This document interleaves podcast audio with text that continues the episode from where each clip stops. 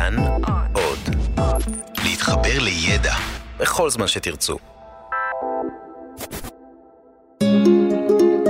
היסטוריה לילדים עם יובל מלכי.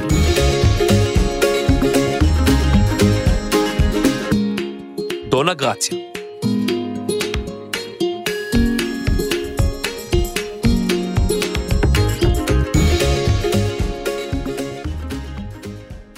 כוח, כסף והשפעה היו פעם נחלתם הבלעדית של גברים. להיות אישה שמצליחה בזכות עצמה בעבר הייתה משימה קשה מאוד, ולאישה יהודייה זו הייתה משימה כמעט בלתי אפשרית. לפני כ-500 שנה, באירופה של ימי הביניים, חיה אישה בשם דונה גרציה. היא לא רק הייתה אשת עסקים ממולחת ועשירה, אלא גם אשת חזון יהודייה. זהו סיפורה המרתק.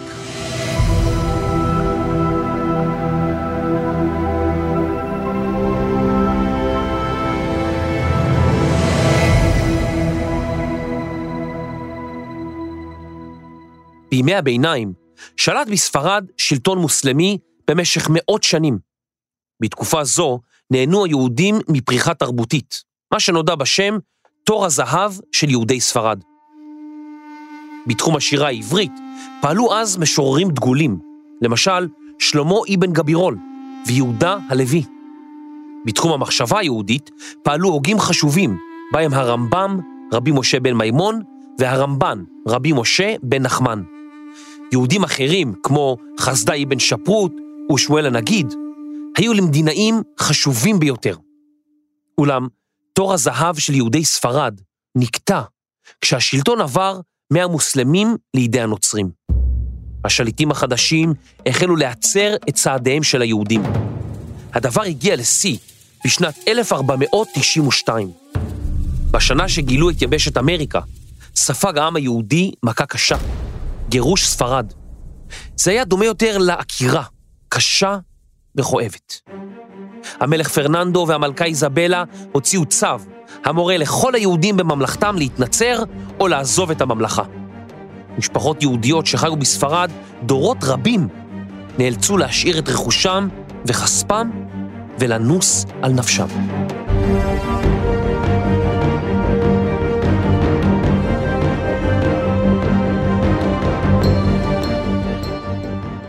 בין המשפחות היהודיות שבחרו להגר, כלומר לעבור למדינה אחרת, הייתה גם משפחת נשיא. המשפחת נדדה מספרד לפורטוגל השכנה, וקבעה את מושבה בעיר ליסבון, בירת פורטוגל. אולם הרדיפות אחר היהודים לא פסקו. גם שנים אחדות לאחר גירוש ספרד, נדרשו יהודים להמיר את דתם לנצרות. משפחות יהודיות רבות התנצרו למראית עין, אך שמרו על יהדותם בסודי סודות. הם המשיכו לקיים מנהגים יהודיים במרתפי הבתים, ונזהרו מאוד שלא להיתפס. אחת המשפחות הללו הייתה גם משפחת נשיא. היהודים שהוכרחו להתנצר ושמרו על דתם בסוד, נקראו אנוסים, כי אנסו אותם להמיר את דתם, לעשות משהו בניגוד לרצונם. הם חיו בעיקר בפורטוגל, אבל גם בספרד. אנוסי ספרד ופורטוגל אימצו שמות נוצריים, חגגו את החגים הנוצריים, הלכו לכנסייה בכל יום ראשון ונהגו לפי כל המנהגים המקובלים של הדת הנוצרית. אבל בבית, בלי שאף אחד ידע, הם המשיכו לחגוג את החגים היהודיים ולהתפלל בשפת הקודש. הם היו חייבים לשמור על כך בסוד. אם מישהו היה יודע, זה היה עלול להעמיד אותם בסכנת חיים מצד האינקוויזיציה, הזרוע הארוכה של הכנסייה, שאנשיה חקרו כל מי שנחשד ששמר על יהדותו בסתר. היו אנוסים שהאינקוויזיציה גילתה ששמרו על יהדותם, והם סבלו מאוד. למרות הסכנה שנשקפה לחייהם, באופן מעורר השראה, המשיכו אנוסי ספרד ופורטוגל לשמור על יהדותם. והם הקפידו לשמור על הסוד, ולא לגלות אותו אפילו לילדיהם, לפחות עד שהגיעו לבגרות. ברוך אתה השם. אמא, מה, מה אמרת עכשיו? את, את מדברת בשפה אחרת? מה פתאום, מה פתאום, נתקע לי משהו בגרון. לא תילחם שם אל הארץ. ברוך אדוני. ביאטריס דה לונה נולדה בליסבון בשנת 1510. הוריה, אלברו ופיליפה, לקחו אותה לכנסייה, והיא גדלה כנוצרייה לכל דבר. אמנם הם ניסו להסתיר זאת מפניה, אבל היא שמה לב שהוריה מקיימים מנהג חשאי. פעם בשבוע, לפנות ערב, הם היו מדליקים נרות במרתף הבית. כשהגיעה לגיל 12, החליטו ההורים לספר לה את האמת. ביאטריס אינו שמך האמיתי. שמך האמיתי הוא... גרציה חנה, ושם המשפחה שלנו הוא נשיא. מה גדולה הייתה תדהמתה של ביאטריס, אה, אה, של, אה, של גרציה חנה, שגילתה לפתע שהיא בכלל יהודייה. כשהייתה בת 18, התחתנה עם פרנסיסקו מנדס. גם הוא היה ממשפחת אנוסים, ושמו היהודי היה צמח בן בנישתי. משפחת בן בנישתי, משפחת מנדס, מש... רגע, זה, זה לא פשוט שלכל אחד יש זהות בדויה, אז, אז יש לו כמה שמות, וזה נורא מבלבל אותי פה, באמת, זה, זה קשה מאוד. ובכן, משפחת בן בנישתי מנדס הייתה משפחה עמידה במיוחד. היא חלשה על כל הסחר הבינלאומי בפלפל שחור. היא איבאה אותו באמצעות אוניות מהמזרח, דרך הים התיכון, אל ספרד ופורטוגל. זה בוודאי נשמע לכם מצחיק. איך אפשר להרוויח כל כך הרבה כסף מתבלין פשוט כמו פלפל שחור, שנמצא בכל מטבח? אל תשכחו שפעם פלפל שחור היה נדיר. יש האומרים שהוא היה נדיר עד כדי כך שהיה שווה יותר מזהב טהור. באצולה של פורטוגל היה מקום של כבוד לפרנסיסקו מנדס וביאטריס דה לונה. הם זכו בתוארי הכבוד דון ודונה. זה כמו מר וגברת של החברה הגבוהה בספרד ובפורטוגל. למזלם הרב, איש לא גילה של דון פרנסיסקו ודונה ביאטריס, הם בכלל צמח בן בנישתי וגרציה חנה נשיא. בשקט. הזוג הביא לעולם את בתם, אנה, ובינתיים גם העסק שלהם הלך וגדל. בשלב מסוים פתחו סניפי בנק בערי נמל חשובות באירופה, והתעשרו אף יותר. ההצלחה האירה להם פנים, אלא שצמח הלך לעולמו בפתאומיות, והותיר את גרציה חנה אלמנה. היא קיבלה לידיה את כל הפעילות העסקית שפיתחו יחד, וכפי הנראה, הפכה לאישה העשירה ביותר בעולם. באותן שנים התחזקה פעילות האינקוויזיציה בפורטוגל. גרציה חנה נמלטה עם בתה לעיר אנטוורפן, היום בשטחה של בלגיה. אנטוורפן היא עיר נמל, שהייתה אז מרכז חשוב של סחר ימי. ממקום מושבה החדש באנטוורפן שלטה ביד רמה על העסקים של משפחתה. היא נודעה ברחבי אירופה בשם הגבירה, וספרדית, לסניורה.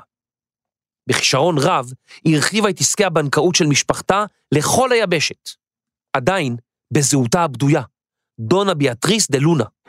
היא דאגה שהבנק שבבעלותה יציל את הרכוש היהודי של מגורשי ספרד שהחרימה הכנסייה. הבנק גם קנה את הרכוש מידי הכנסייה וגם העניק לבעליו החוקיים את תמורתו המלאה. זה היה מהלך חסר כל היגיון כלכלי. אבל ברור כשמש למי שליבה היה עם אחי היהודים, וזו הייתה רק ההתחלה.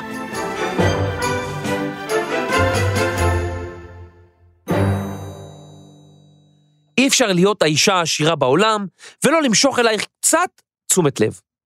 קרל החמישי, מלך ספרד וקיסר גרמניה. כן, זה מוזר, אבל פעם מלכים היו יכולים למלוך על יותר ממדינה אחת. וזה גם מוזר שיש להם גם תואר מלך וגם תואר קיסר, ושבמקום שם משפחה יש להם בכלל מספר. אוף. אני יובל השמיני, מלך תל אביב, קיסר נתניה, שליט השומרון והשרון, דוכס אשקלון והגליל העליון, מבית גוברין עד נחל חילזון. קצת מוזר, לא? המלך קרל החמישי שמע על הגבירה באנטוורפן וניסה לחזר אחריה. כשהבין שזה לא ילך לו, הוא ניסה לחזר אחרי בתה, אנה. דונה ביאטריס גרציה חנה חששה מהמלך, ועם בתה נמלטה שוב, הפעם לאיטליה. דונה ביאטריס דה לונה הגיעה לוונציה שבאיטליה, אך הפעם התגלתה זהותה האמיתית. דונה גרציה חנה נשיא. היא הושלכה למאסר, אבל בזכות קשריה הענפים, או הרבים, היא הצליחה להשתחרר מהכלא הוונציאני.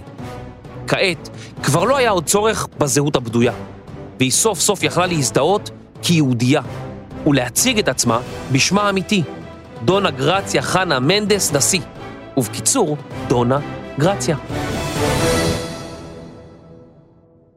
בנדודיה באיטליה, היא הגיעה לעיר פררה.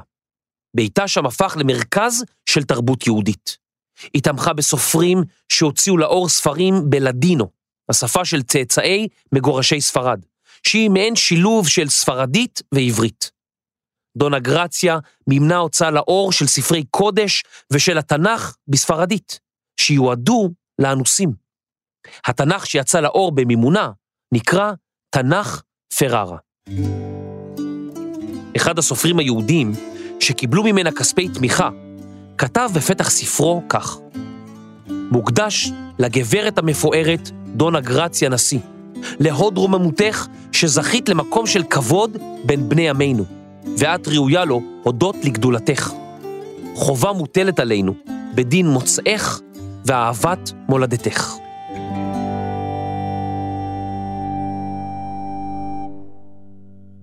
בשנת 1553, כשהייתה בת 44, הסתיימו הנדודים של דונה גרציה. אחרי שנים של מעבר מעיר לעיר, שבהן בכל פעם נאלצה לברוח, סוף סוף מצאה לה דונה גרציה בית חדש, בעיר קונסטנטינופול, או בקיצור, קוסטה, או גם קושטה, בירת האימפריה העות'מאנית, איסטנבול. דונה גרציה הוזמנה לעיר קוסטה על ידי הסולטן העות'מאני בכבודו ובעצמו, הסולטן סולימן הראשון. במקום מושבה החדש, היא יכלה לא רק לחיות כיהודייה, אלא גם להוביל את הקהילה היהודית. היא הקימה ישיבות ובתי כנסת ודאגה ליהודים נזקקים. עד היום יש בטורקיה, בעיר איזמיר, בית כנסת הקרוי על שמה, בית הכנסת של הסניורה. בעת מגוריה בטורקיה, תרמה דונה גרציה כסף רב לבתי כנסת ולבתי חולים, ותמכה בתלמידי חכמים. היא מימנה את הקמתם של בתי דפוס רבים, וגם הוצאה לאור של אלפי כתבי יד יהודיים. דונה גרציה גם ארגנה ומימנה נתיבי בריחה, שבהם עברו אנוסים בכל רחבי אירופה. רבים מהם הגיעו לאיסטנבול העות'מאנית, המוסלמית, שהייתה סובלנית כלפי היהודים יותר מאירופה הנוצרית. דונה גרציה הייתה פורצת דרך, אישה מנהיגה בתקופה שבה חשבו שרק גברים יכולים להיות מנהיגים. רבנים גדולים וחשובים תמכו בה וסמכו עליה ועל מנהיגותה. היו מהם שהשוו אותה לדבורה הנביאה ולגיבורות אחרות מהתנ"ך. דונה גרציה הייתה לא רק אשת עסקים מוצלחת ולא רק מנהיגה בינלאומית, אלא גם אשת חזון. בשנת 1560 היא ביקשה מהסולטן העות'מאני שירשה לחדש את הקהילה היהודית בטבריה. ששלט בארץ ישראל השלטון העות'מאני, חיו בה יהודים מעטים, ורובם גרו בירושלים. אבל דונה גרציה רצתה להקים מעין עיר מקלט ליהודים נרדפים, וגם לעודד יהודים לשוב לארץ ישראל. היא חלמה שבבוא היום תוכל להתקיים בטבריה, בה בעבר הייתה ישיבה חשובה וקהילה יהודית גדולה, מעין מדינה יהודית קטנה, שבה יהודים יוכלו לחיות חיים עצמאיים. בזכות דונה גרציה החלה העיר טבריה להיבנות מחדש. על פי חזונה החלו להקים את חומת העיר, וגם להניח תעלות מים. אולם היא לא זכתה לעלות לארץ ישראל ולראות את היוזמה שלה קורמת עור וגידים. כמה שנים לאחר שהחלו העבודות בטבריה, דונה גרציה הלכה לעולמה. משפחתה המשיכה ביוזמה שלה, ועזרה ליהודים לעבור לטבריה ולהתיישב בה. לימים העיר אכן חזרה להיות מרכז תרבות חשוב של היישוב היהודי בארץ ישראל. העיר נמנתה בין ארבע ערי הקודש, חברון, ירושלים, צפת וטבריה. אמנם דונה גרציה לא זכתה להיכנס לארץ ישראל, אבל היא נכנסה לספרי ההיסטוריה. נכתבו עליה שירים, ספרים ומחזות.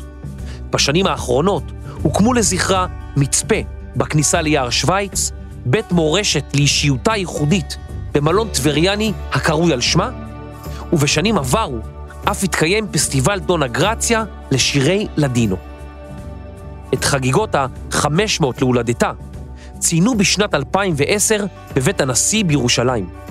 נשיא מדינת ישראל דאז, שמעון פרס, זיכרונו לברכה, סיפר לחוגגים עד כמה הוא התרשם מדונה גרציה.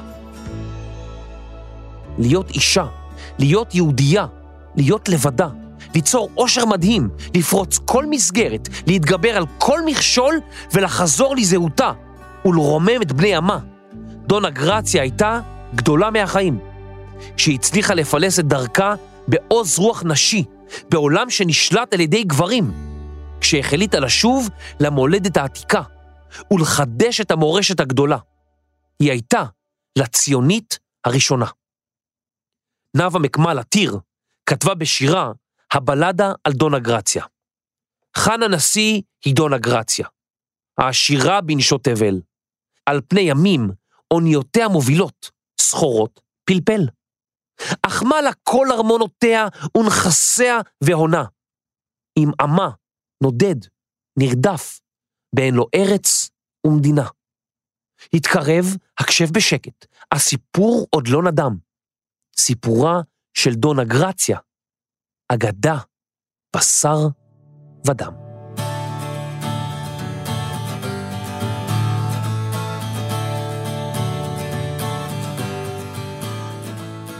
מחקר כתיבה והצלת הנוסעים, תומר שלוש.